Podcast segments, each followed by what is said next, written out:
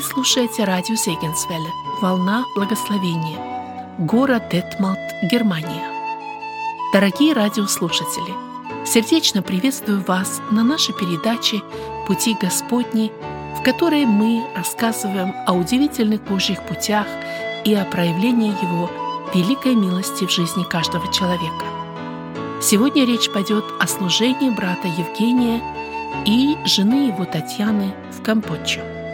Я думаю, что никто не идет проповедовать Слово Божье в неизвестную страну, к незнакомому народу и не зная язык той страны, если его не посылает туда церковь или сам Бог. В предыдущей нашей беседе мы говорили с братом Евгением о его призвании и как они с женой последовали этому зову и пошли на миссионерское служение. Я думаю, что слова из книги Иисуса Навина, первой главе, 9 стихе, подходят к нашей беседе сегодня. Там написано так. «Вот я повелеваю тебе, будь тверд и мужествен, не страшись и не ужасайся, ибо с тобою Господь Бог твой везде, куда ты не пойдешь».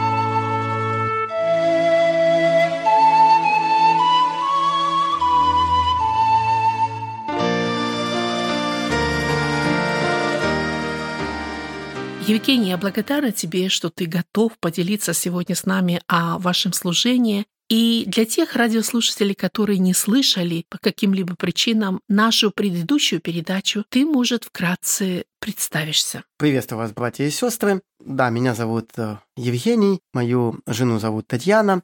Бог подарил нам четырех прекрасных детей, и сейчас мы служим в Камбодже.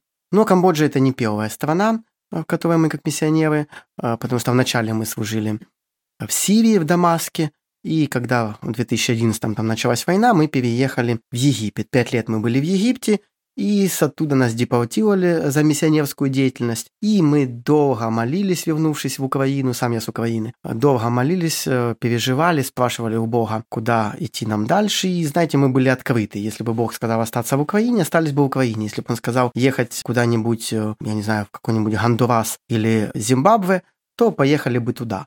Но Бог нам э, открыл эту экзотическую страну, которая называется Камбоджа. И так, как ты нам рассказал, вы были в Дамаске, потом вы были в Египте. Как вы поняли, что следующая страна, в которой Господь хочет видеть вас, это Камбоджа?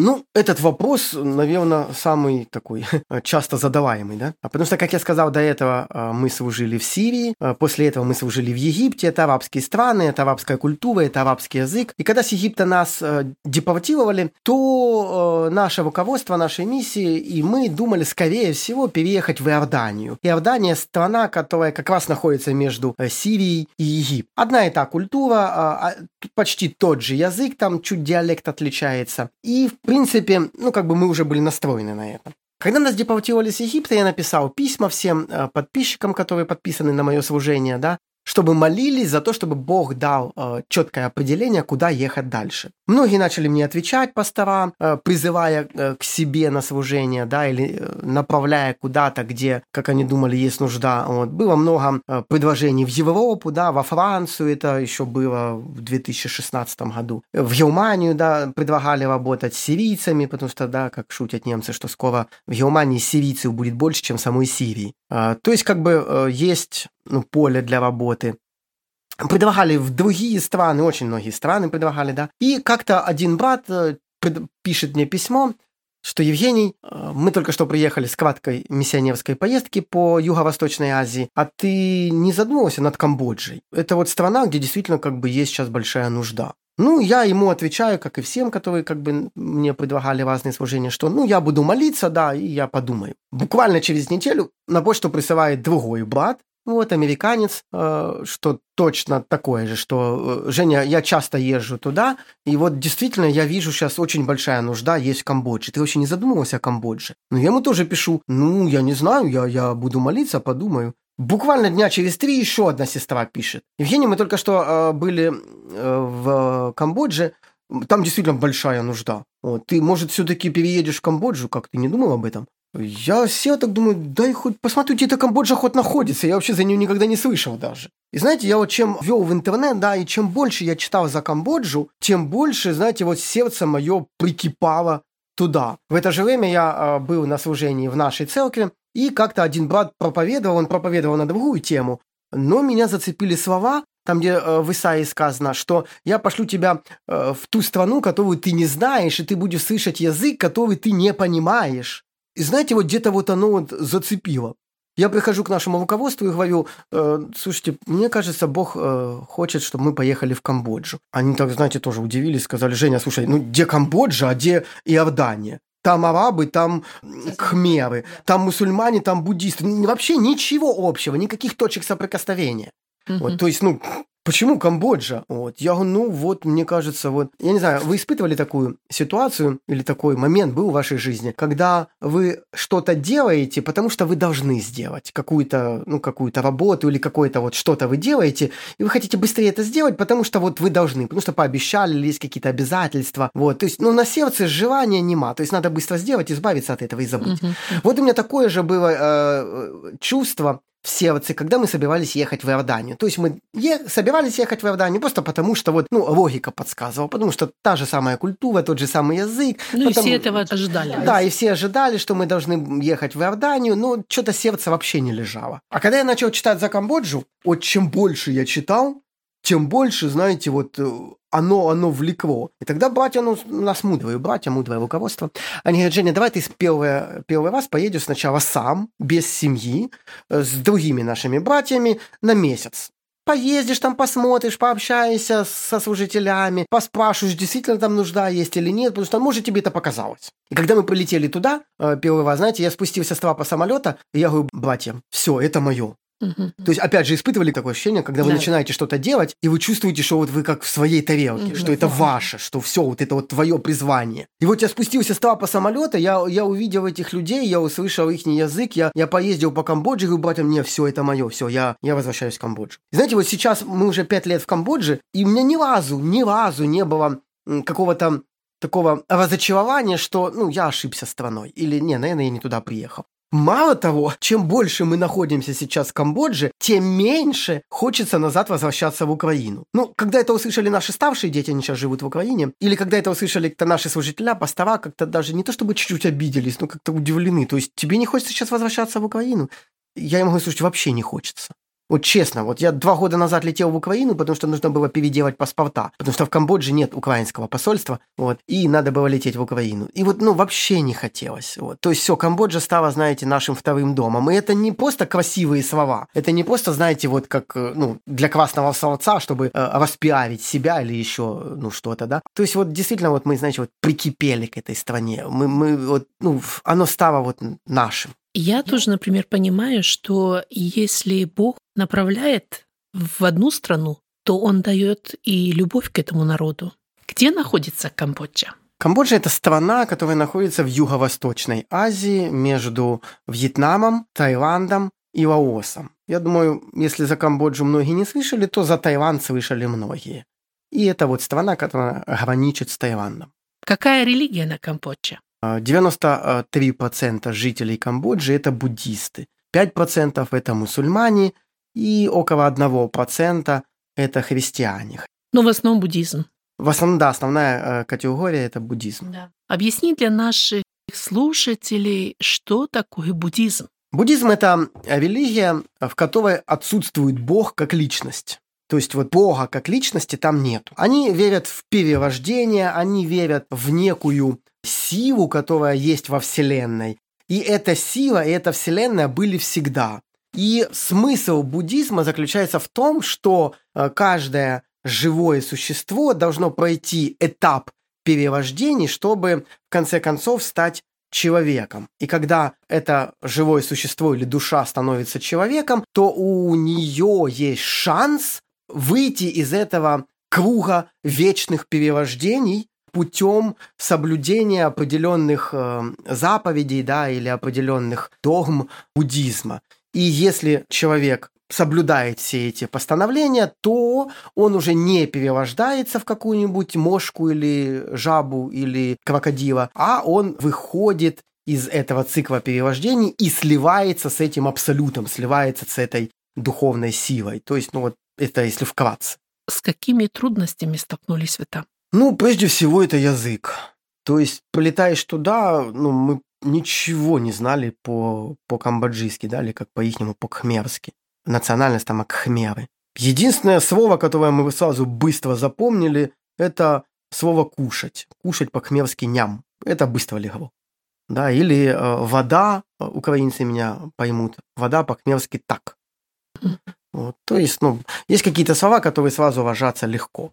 Ну, а так язык, э, ну, такой сложноватый. Вот, и мы учили, и учим, и до сих пор еще как бы не выучили. Но Второе, общаться можете уже. Не, ну да, mm-hmm. на, на бытовом уровне, да, без проблем. То есть везде, где мы приходим там в больницу, в банк, там э, открыть счет или вот в больницу часто дети у нас болеют, мы приезжаем, да, то есть они спрашивают, все ж на хмерском, там английский язык вообще, очень мало людей понимает английский. Второй момент – это культурная, конечно, особенность. Mm-hmm. Очень большое культурное различие, то есть это Восток, Тут, допустим, никогда не принято говорить напрямую. Если у меня есть какие-то э, ну, недовольства или претензии к человеку, то напрямую зачастую не говорят, то есть говорят через кого-то. Например, когда мы только приехали, там 80% жителей Камбоджи ездят на велосипедах или на мотоциклах. Очень большая э, трафик мотоциклетный это, да, потому что только в столице есть э, общественный транспорт, автобусы. Во, во всех других городах, ну, нет такого, да. И когда мы поехали выбирать на рынок себе мотоцикл, то один брат, с которым мы хорошо сдружились, он сказал, чтобы ты сам не ехал, но чтобы тебя не обманули, ты же как иностранец, то давай я тебе дам своего э, друга, он тебе поможет купить. Ну, давай. И когда мы приехали на этот рынок, знаете, как у нас, я не знаю, может, э, они быстро покупают, а у нас надо раз обойти, прицениться, это ж не носки покупаешь. Второй раз обойти, прицениться, посмотреть, какой лучше, какой дешевле. Может, из того, что понравилось, есть что-то дешевле, получше качество. То есть я третий раз обошел, поспрашивал, посмотрел. Смотрю, звонит мне этот мой друг, его Рада зовут, звонит мне этот Рада, вот, и спрашивает, Женя, а ты долго еще будешь выбивать мотоцикл? А что такое? Ну вот мой этот товарищ, который я дал тебе в помощники, он как бы уже устал ходить по базару, и он спешит. А этот вот брат стоит рядом со мной. Я тогда не понял. А что, он сам не может мне это сказать? Напрямую. Нет, то есть он позвонил Ладе, Лада позвонил мне, сказать, что давай быстрее выбирай. Сам этот брат напрямую сказать постеснялся. То есть у них вот этот вот момент стеснения. Да? Вот. Второе, это то, что они, может быть, я не знаю, плохо это или хорошо, но они всегда как бы улыбаются и, э, ну, момент искренности у них очень... Ну, они никогда не покажут все, что они думают, да, или что у них на сердце. Угу. Вот. Даже когда, допустим, он там... Вот у нас была авария, допустим, он меня э, ударил, мотоцикл мотоцикл, да, и он стоит и улыбается. Что ты улыбаешься? То есть ты, ты же стукнул, поломай мой мотоцикл, ну что ты улыбаешься? То есть, ну как бы, да. И третья ситуация, я не знаю, как в Германии тут, а то, что они, как вот этот, ну, это перекликается со вторым, то, что момент искренности, вот, они очень часто не говорят правду. Они готовы обманывать очень и очень и очень часто. Поэтому, так же вот как у меня была тоже другая авария, когда у нас уже Бог дал нам машину, то одна машина подрезала и стукнула нас. Это хорошо, что у меня был э, видеорегистратор, который все это записал. Вот, и когда мы остановились, он сказал, это ты меня стукнул, а не я тебя. Вот. Я говорю, нет, у меня все записано. Он тогда говорит, я ему показал это видео, потому что полицию вызвали, все. Он говорит, я случайно тебя стукнул, потому что впереди был мотоцикл, и мне надо было его, э, чтобы его не, не сбить, надо было тебя обгонять. Окей, давай посмотрим еще вас видео. Смотрим еще вас видео, там не было никакого мотоцикла. Он говорит, там просто ветер подул и сдуло мою машину. То есть они готовы отговорки, да, или как сленгом говорить, отмазываться до последнего, лишь бы не признать себя виноватым. То есть признание собственной вины для них это очень больно. Какие первые шаги вы делали, когда приехали в страну, где ни языка вы не знаете, вот с нуля начинаете? Знаете, когда миссионер приезжает на новое место служения, которое она начинает с нуля, тогда первый вопрос, который он ставит Богу, Господи, а что дальше делать? То есть, ну, вот я приехал, вот мы в Камбодже, ну а дальше что? Знаете, я думаю, наверное, немножко легче, когда миссионер приезжает уже на готовое служение. То есть, когда есть какое-то служение, и он просто вливается в команду и, и начинает служить так, как служит это уже команда. Уже все организовано, уже все настроено, уже есть определенный вектор служения. Ты просто, может быть, где-то, ну, может быть, чуть-чуть там добавляешь что-то своего. А когда ты приезжаешь на новое место, вот на полный ноль, да, то ты как бы спрашиваешь у Бога, Господи, что мне делать? Ты вот призвал меня сюда, вот что мне делать? Тем более языка не знаешь. Не знаешь ни языка, еще ни культуры, ничего. И тогда Бог потихонечку, потихонечку начал все как бы вот это вести, да. Вначале мы сдружились с одним э, братом местным, да, он сделал нам такие фонограммы, записи, вот, и мы начали такое, как кукольное служение, то есть начали ездить по школам, в Камбодже свобода вероисповедания, мы начали ездить по школам, показывать такие вот сначала рождественские постановки, да, потому что в Камбодже Рождество не празднуют вообще, это обычный рабочий mm-hmm. день. Ну, как я сказал, там, э, это буддийская страна, христиан там 1%, и Рождество для них вообще не имеет никакого, э, никакой ценности, так же, например, как в любой христианской стране, ну, никто не, не, не празднует день рождения Будды. И далее Бог повел уже другие служения. Мы переехали в столицу, в Пномпень, чтобы учить язык, потому что на профессиональном уровне преподают только в столице, да. И мы начали с одним братом, с этим Ладой, мы начали э, церковь э, организовывать. И также Бог начал добавлять служения, о которых мы не думали. Например, тюремное служение. Мне звонит одна сестра, которая служит на севере Камбоджи, она русская кореянка, ну, кореянка, но сама с Владивостока. И говорит, Женя, ты ж в Пномпене живешь? Ну да. Там в тюрьме покаялась одна русская, да, россиянка. Как бы ты мог бы начать ее посещать? Да, конечно, мог. Я начал приезжать к ней каждую субботу, а потом спрашиваю у нее, кто-то есть еще из русскоговорящих тут в тюрьме? Это ну, женская тюрьма, э, она сидела за наркотики. Она говорит, да, вот есть еще одна э, девушка с Молдовы с-под Кишинева. А, так давай ее тоже зови. А потом еще одна девушка с Украины, с Харькова. О, давай ее тоже зови. И так наша группка начала а, как бы увеличиваться. Да, я приезжал к ним каждую субботу, вызывал на такие краткосрочные свидания такие, там вообще 15 минут надо. Но нам полицейские закрывали глаза, разрешали полтора часа сидеть, два, потому что всего свидания два часа. Это время свидания.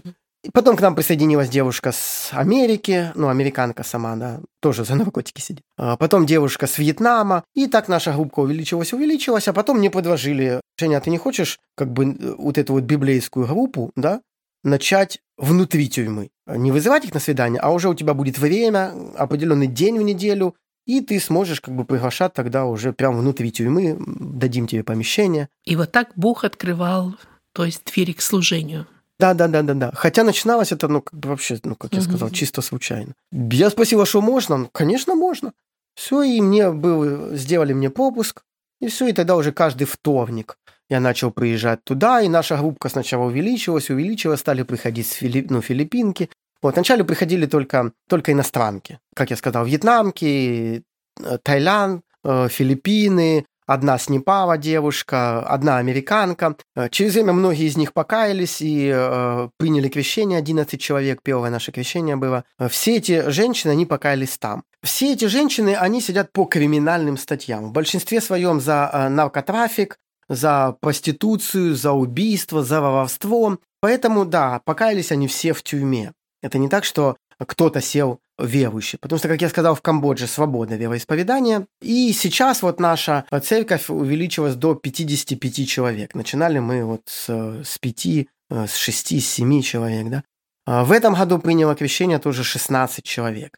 Все кхмерские э, женщины, они, естественно, все из буддизма. И сейчас у нас такая, знаете, вот церковь помните, Иисус говорил, да, не здоровые нуждаются в враче, да, а больные. Я пришел не а, праведников призвать к покаянию, а грешников. а грешников, да. И у нас э, все члены церкви сейчас нашей тюремной церкви, это, как я уже сказал, это бывшие наркотрафик, бывшие проститутки, э, те, которые принуждали заниматься других людей проституцией, это воры, это разбойницы, это э, убийцы, то есть это женщины, которые сидят по криминальным статьям. Но при том, при всем, знаете, когда я приезжаю, каждую неделю я езжу в тюрьму, ездил, дальше расскажу почему. Когда я приезжаю туда, то не я их ободряю и вдохновляю, а они меня ободряют и вдохновляют. Э, знаете почему? Потому что у многих из них статьи, э, то есть сроки 25-30 э, лет, у многих пожизненные. И знаете, одна сестра мне говорит там, Женя, жизнь забрала у меня все. У меня нет ничего. Я знаю, что я отсюда не выйду никогда. У меня пожизненное заключение. Я и умру здесь в тюрьме. У меня даже одежды нет своей. У меня есть тюремная роба. Все, что у меня есть, это Иисус. Больше у меня нет ничего. И наша церковь. И знаете, они действительно очень горячие верующие. То есть из той жизни, из того болота, с откуда вытащил их Бог, и зачастую они дальше находятся, они живут также среди уголовников других, да, среди наркоманов, среди проституток, среди убийц. Они также еще продолжают жить. Это не то, что их отдельно переселили в какой-то барак. Нет. Они как жили там, так и живут. Но при этом они говорят, мы очень радостны в Боге и очень счастливы. Другая женщина мне говорит, что, Женя, если бы я не попала в тюрьму, я не знаю, познала бы я Бога или нет. Может, это как-то дико звучит, но она мне сказала, я славлю Бога за то, что Он привел меня в тюрьму, и я тут нашла Его. Я знаю, что у меня 30 лет, срок. Мне сейчас 37 лет. Я выйду в 67 лет. У меня нет ничего, ни семьи, ни дома, ни ничего. Но я знаю, что у меня есть Бог. И даже если я отсюда не выйду, то Бог меня заберет к себе на небо. Там действительно, у нас, знаете, очень-очень горячая церковь такая. Я знаю, что у вас есть приемные дети, и это другое служение, или, или ты не считаешь это служение, это уже своя семья. Что мне интересно, кто был первым ребенком и как вот, как вот эта дверь открылась? А, ну, когда мы приехали в Камбоджу, мы начали искать, да, начали молиться, начали думать, какое, ну, одно из эффективных служений. Начал заниматься детским служением или также служением социальной помощи наиболее нищим слоям камбоджийского общества, то я столкнулся с ситуацией, что в Камбодже очень много брошенных детей.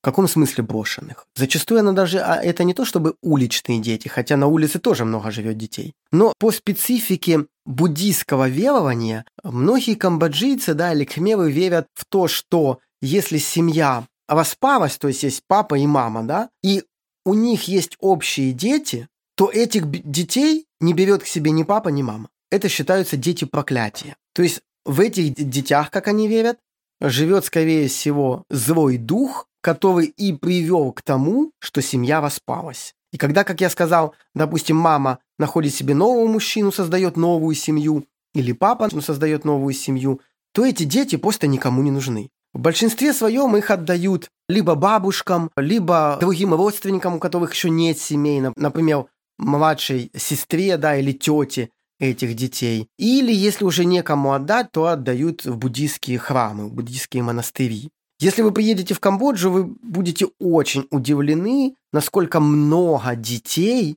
живет в буддийских монастырях. Очень много. И христиане, видя эту ситуацию, видя эту тенденцию, многие начали создавать христианские организации, некоторые христианские церкви начали создавать христианские такие приюты. То есть брать этих э, брошенных детей или детей проклятия к себе. Я встречался с многими директорами э, этих приютов, меня интересовал вопрос, э, сколько из этих детей, которые приходят к вам в приют, когда вырастают, то сколько из них остается христианами. То есть пока они в приюте, я понимаю, да, они ходят в церковь, они молятся, они читают Библию, но меня интересует, когда они становятся самостоятельными, да, да, да. то есть выходят за пределы приюта. Сколько из них остаются христианами, не уходят в мир или не возвращаются назад в буддизм.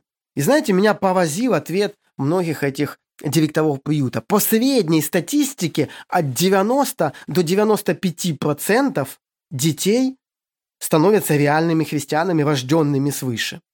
95% это из 100 детей. То есть убежденными. Убежденными христианами, да. да. Из 100 детей, которые были взяты да, в этот приют, которые выросли, 95 потом уходят с приюта, как вы сказали, убежденными, твердыми в вере христианами.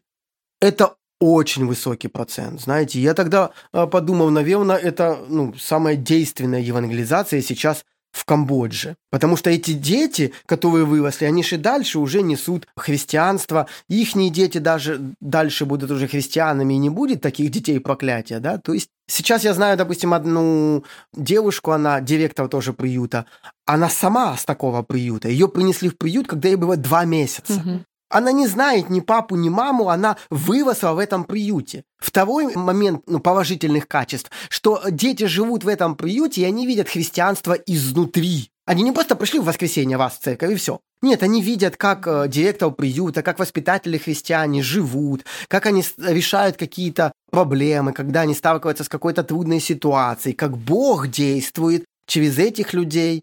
Э, они все это видят. А знаете, дети, они все впитывают. Они, они не просто видят христианство или слышат христианство, они живут христианством.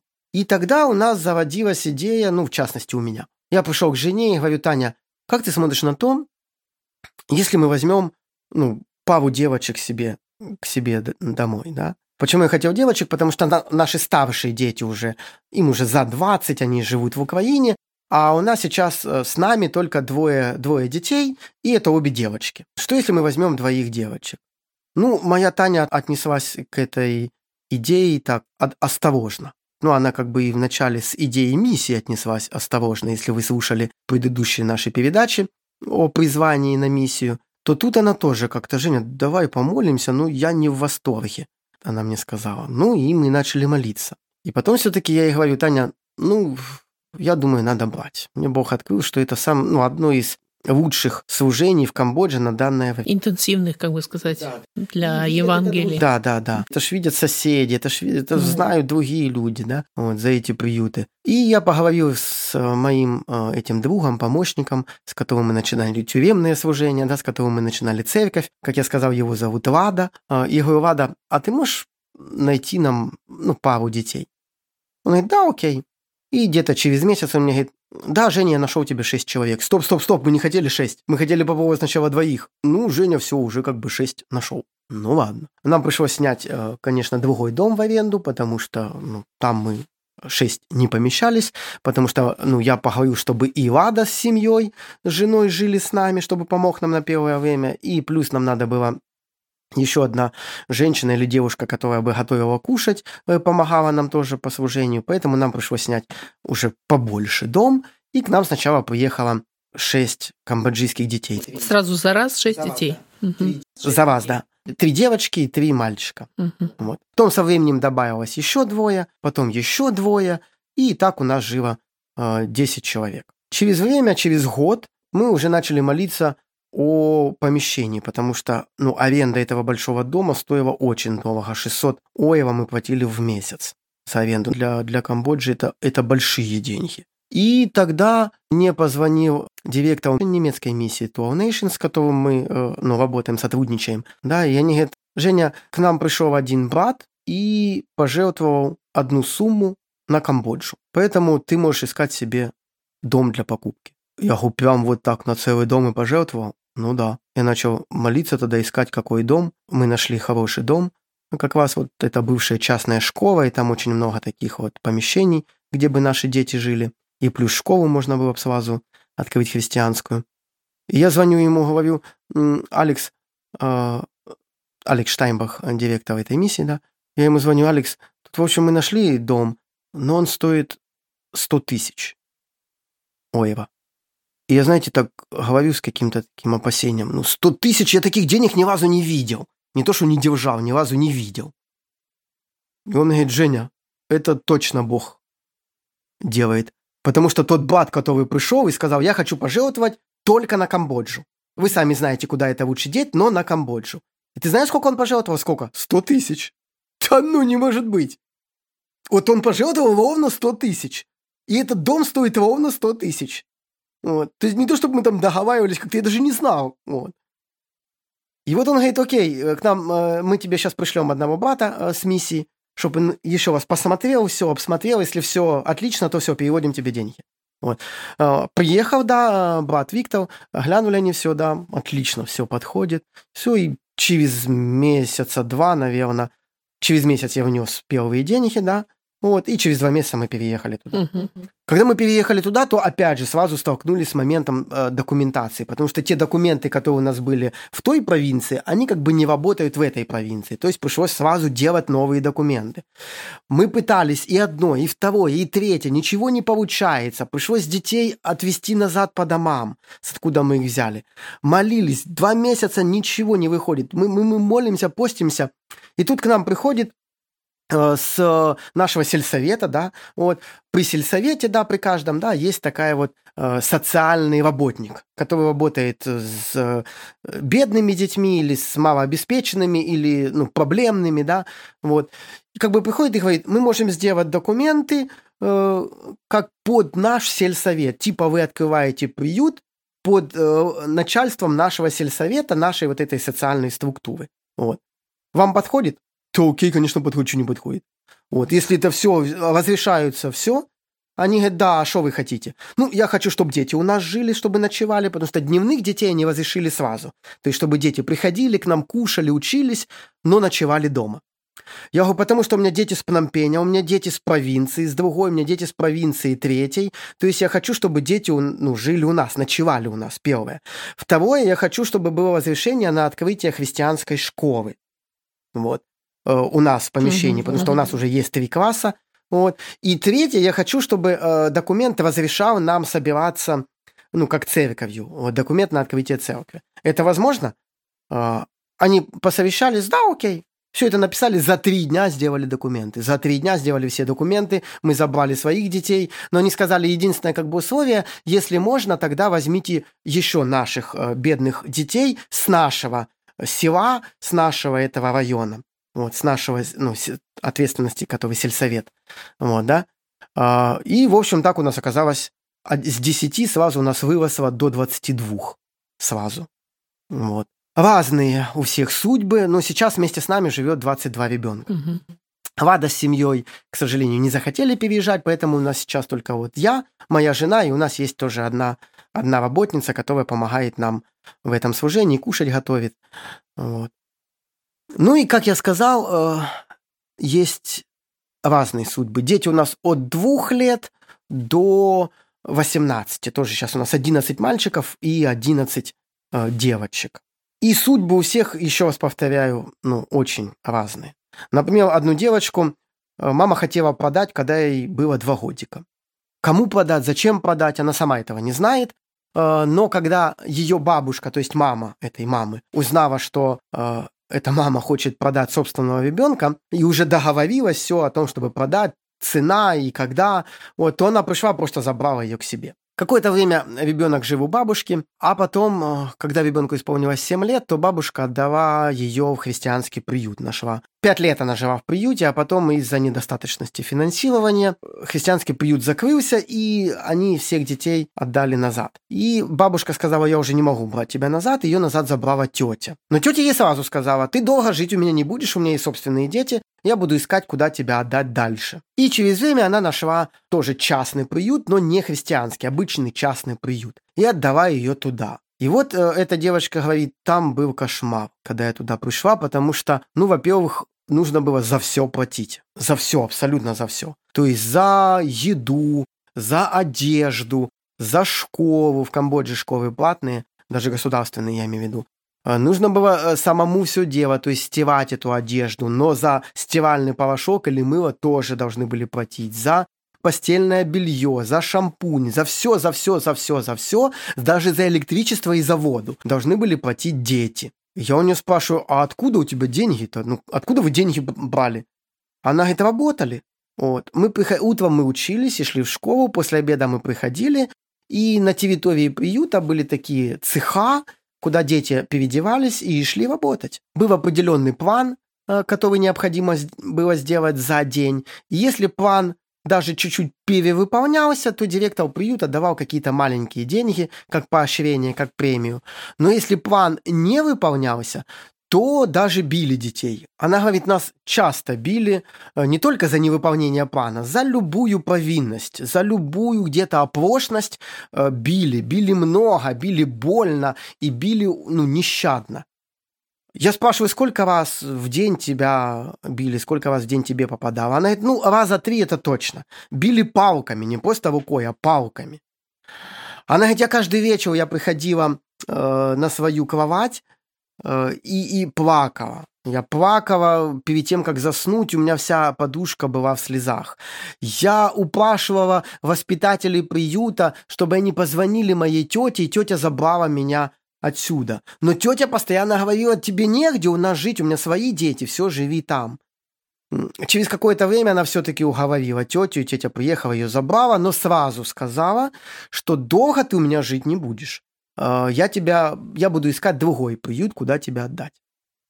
И когда мы в это село, как я сказал, миссия Tour Nation э, купила нам этот большой дом, как раз в этом селе, с откуда эта девочка. И когда тетя узнала, она пришла к нам рассказала эту историю и сказала, возьмите эту девочку к себе. На тот момент это уже была не девочка, это уже была девушка, которой было 17 лет. Я выслушал и говорю, да, окей, мы возьмем. Были ну, оформлены все документы, и когда она ее привела к нам, то первое время, знаете, она была такая, как загнанный волчонок. Она, она на все смотрела очень настороженно, с таким подозрением.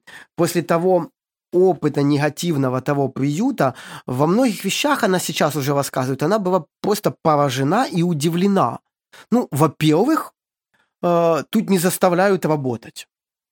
Во-вторых, эти, эта семья белых, э, белых иностранцев покупает сама ну, одежду всем детям. Э, плюс они кушают, говорит, вместе с нами. Э, он, говорит, э, уроки делает вместе с детьми.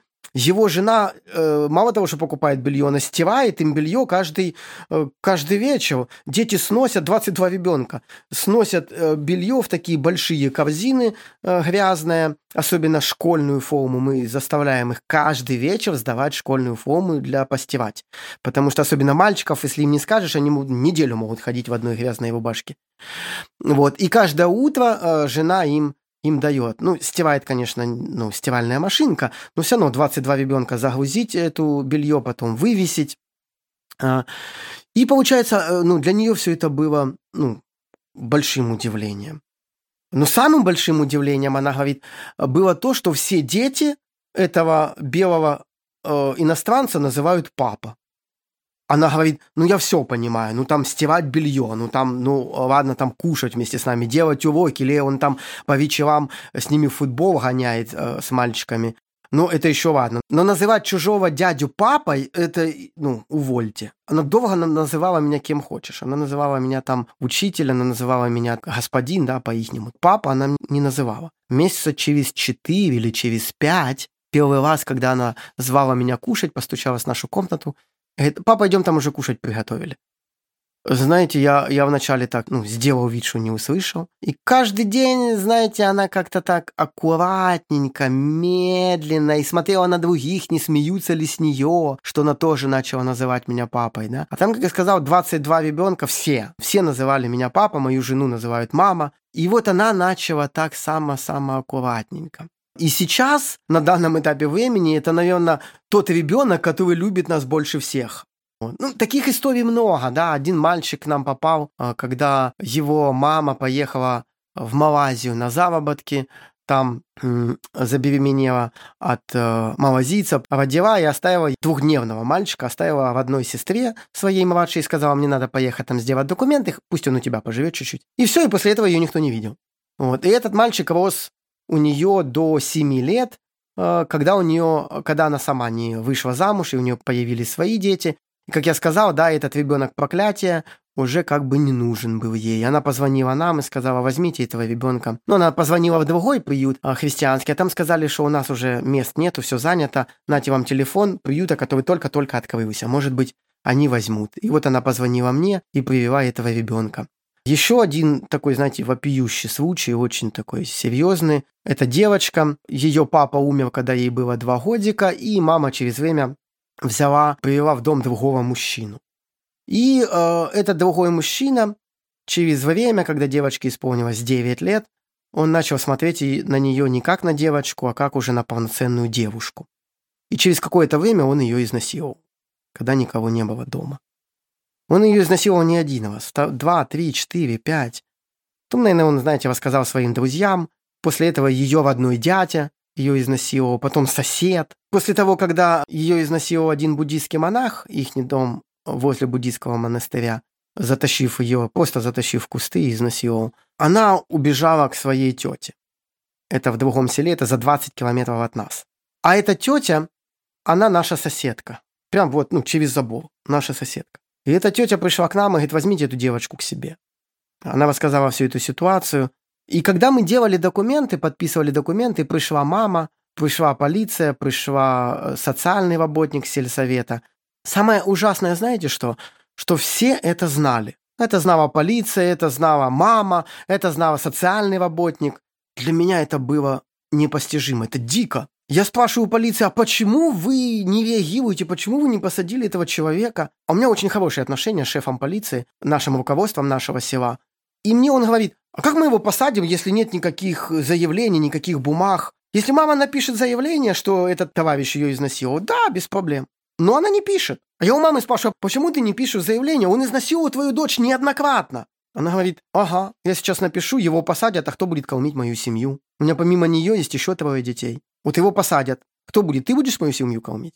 Для меня это было дико. Ну и когда она давала разрешение, печать, подпись о том, что эта девочка будет жить у нас, то знаете, когда она к нам пришла, мы месяц, наверное, возили ее по докторам, по больницам, потому что у нее постоянно открывалось кровотечение э, и болело низ живота. Ну, по-женски открывалось кровотечение. То есть ну, девочка 9 лет. Ее насиловали неоднократно. В конце концов, мы вылечили ее. И периодически мы все-таки ну, отвозим детей по домам, там на каникулы какие-то, на недельку чтобы они как бы, ну, все равно имели связь с родными, с теми родственниками, с откуда мы их забрали. И как-то во время очередных каникул также мы возвезли их, отвезли и эту девочку. И когда мы через пять дней или мама привезла нам ее назад, то эта работница наша, с которой с нами живет, она сказала, у нее опять кровотечение.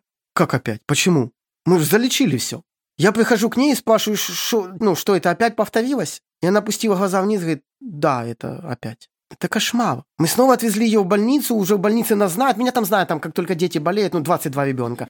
Мы сразу ездим в одну и ту же больницу, и они постоянно задают мне один и тот же вопрос. Сколько вот ты сейчас детей нам привез? И вот когда мы приехали снова с этой девочкой, то доктор, который лечил ее до этого, он задал тот же самый вопрос, что опять? Я был в шоке. Я спрашиваю доктора, ну как вы смотрите на эту ситуацию? Он говорит, ты чего ты удивляешься? У нас такое часто бывает когда, когда отчим насилует собственную падчерицу. Ну, это, ну, не скажу, что ну, каждый первый случай, ну, это довольно известная практика в Камбодже. Такое часто бывает. То есть я не скажу, что всех детей насилуют, нет, но если он видит, что это безнаказанно будет для него, то это происходит довольно часто. Друзья, я не хочу очернить Камбоджу. Камбоджа очень хорошая страна, там очень дружелюбные люди, очень открытые, очень добрые, очень, ну, э, помогают друг другу. Мне, мне часто помогают люди, вообще не верующие с нашим приютом. Когда моя жена идет на базар скупляться, то зачастую ей дают цены, ну, ну не в два раза меньше, а скидывают где-то на 20%, на 30%, потому что знают, что у нас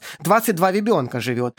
Они не смотрят на то, что мы иностранцы, а вас иностранцы финансы, значит, много денег. Помогаю. Часто ко мне приходят там другие люди, приносят там то связку бананов принесут, то там, знаете, там принесет 23 качана кукурузы, то есть вот она соседка, она торгует вареной кукурузой, и периодически она нам приносит эту кукурузу. То есть помогают. Там очень хорошо и много помогает. Но вот есть какие-то негативные моменты в каждой культуре, в каждой стране. И когда я посмотрел, как камбоджийцы спокойно к этому относятся, то тогда я был второй раз в шоке. Это, это не часто происходит. Еще раз хочу повторить, я не хочу как-то вот унизить камбоджийцев таджикский народ. Ну вот это вот минус брошенных детей, минус вот этого вот э, детского бесправия очень распространен в Камбодже. В чем вы видели Божью помощь, поддержку? Ну, я вижу это в тех моментах, когда мы начинали служение. Как я уже сказал, например, в тюремном служении, да, то есть, ну, я как бы не планировал не думал начинать это служение. И потом вот ну, с трех человек, да, потом с пяти, с шести, с семи наша группа вы, выросла до полноценной целки, 55 человек. И сейчас как бы даже уже ставился вопрос о регистрации этой церкви в органах, органах власти, потому что по тюремным определенным законом внутренним, да, внутренним постановлением, нельзя собираться больше 50 человек. Это не только э, христианам, а, допустим, на работу, когда, на их, когда их водят, там тоже в одном помещении в цеху должно быть не больше 50 человек. Или когда, допустим, их там где-то вот э, в больнице, да, то есть тоже должно быть не больше 50 человек. У нас сейчас уже 55. Пока как бы закрывает глаза администрация, ну, как бы они говорят, то есть надо что-то делать. Поэтому как бы я реально видел, как Бог приводит просто людей в нашу церковь. То есть я не мог ходить по, по камерам и проповедовать. Я не мог, меня не пускали бы. Вот. И я видел, как, как каждый месяц Вот, наша э, группа увеличивается, увеличивается, увеличивается. То есть это Бог приводил людей. Вот. Конечно, да, проповедовали наши сестры уже, э, которые там, внутри тюрьмы, да, которые покаялись, которые приняли крещение, но вот через этих сестер Бог работал.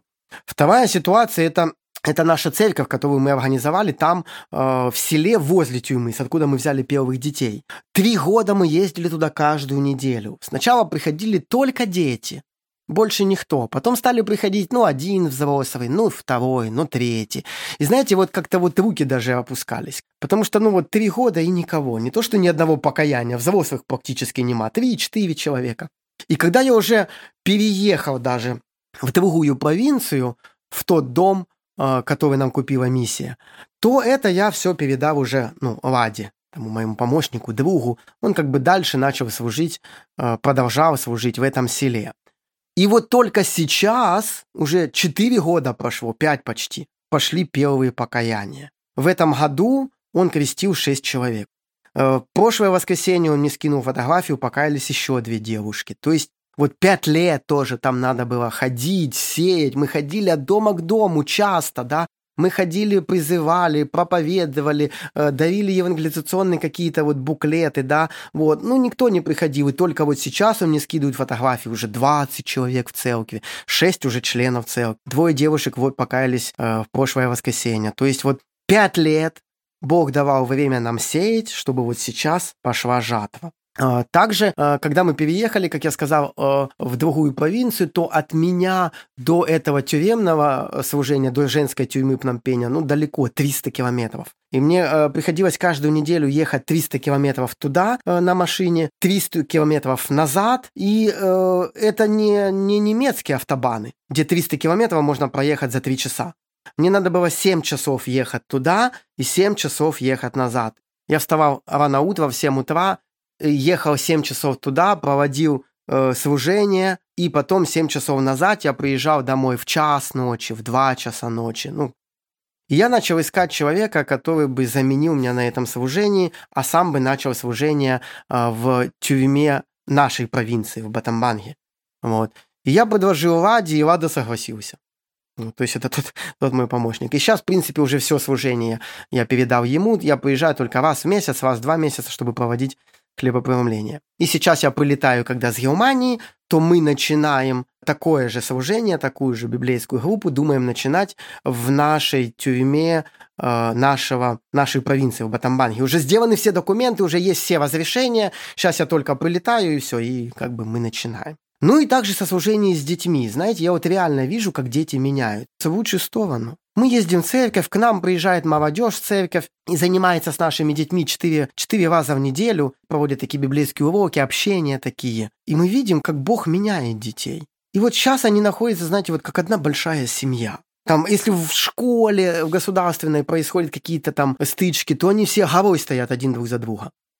Даже когда вот там начинаются такие какие-то гонения на местном уровне, то есть учителя нашим детям в школе говорят, а вы что, верите э, в Христа, вы христианами становитесь, вы отвергаете нашу религию буддийскую, то вот дети друг за друга начинают защищаться. Что вот этих людей особенно касается в Боге?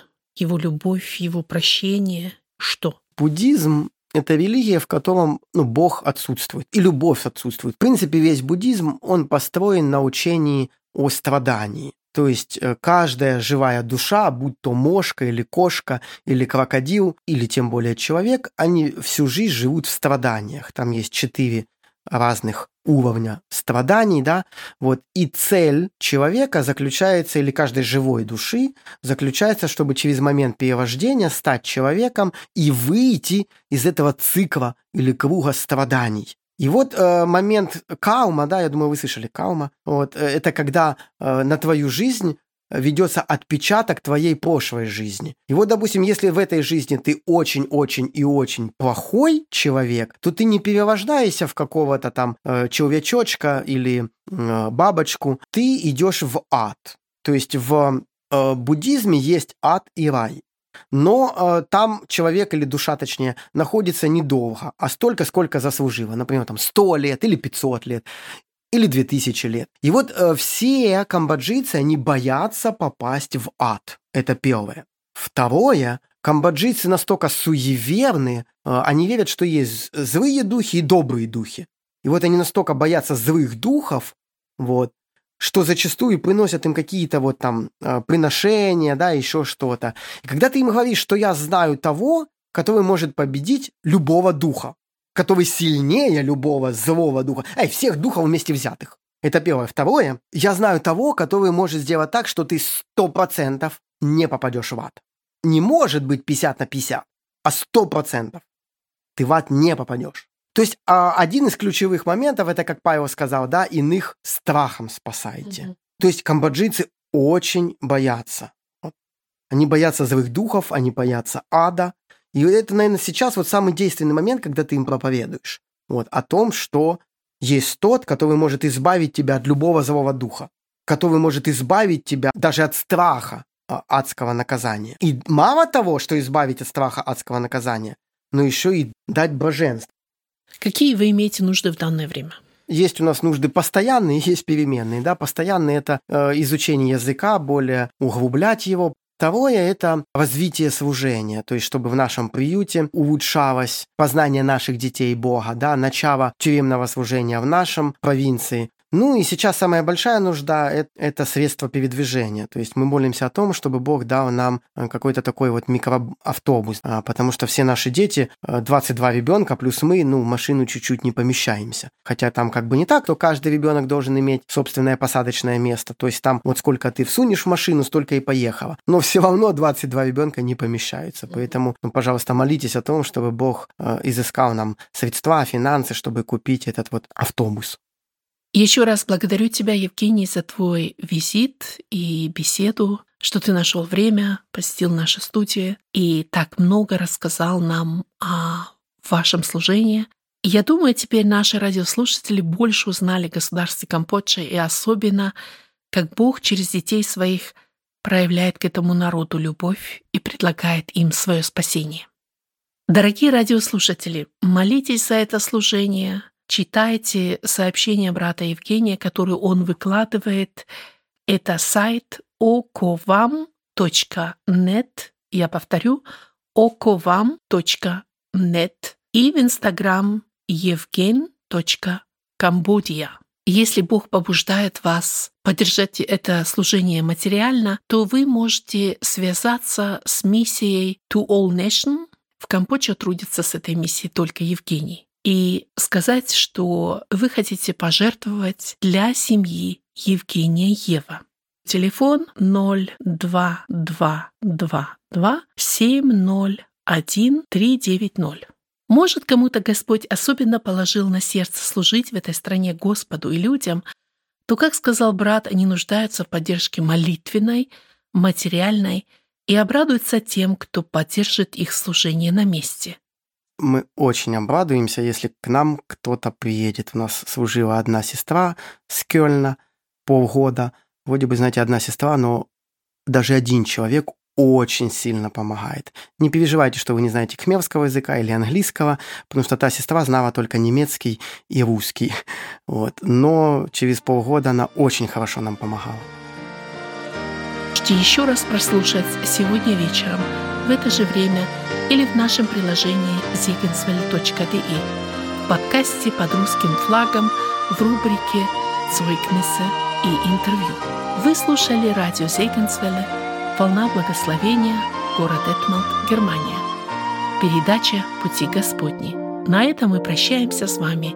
Оставайтесь с Господом.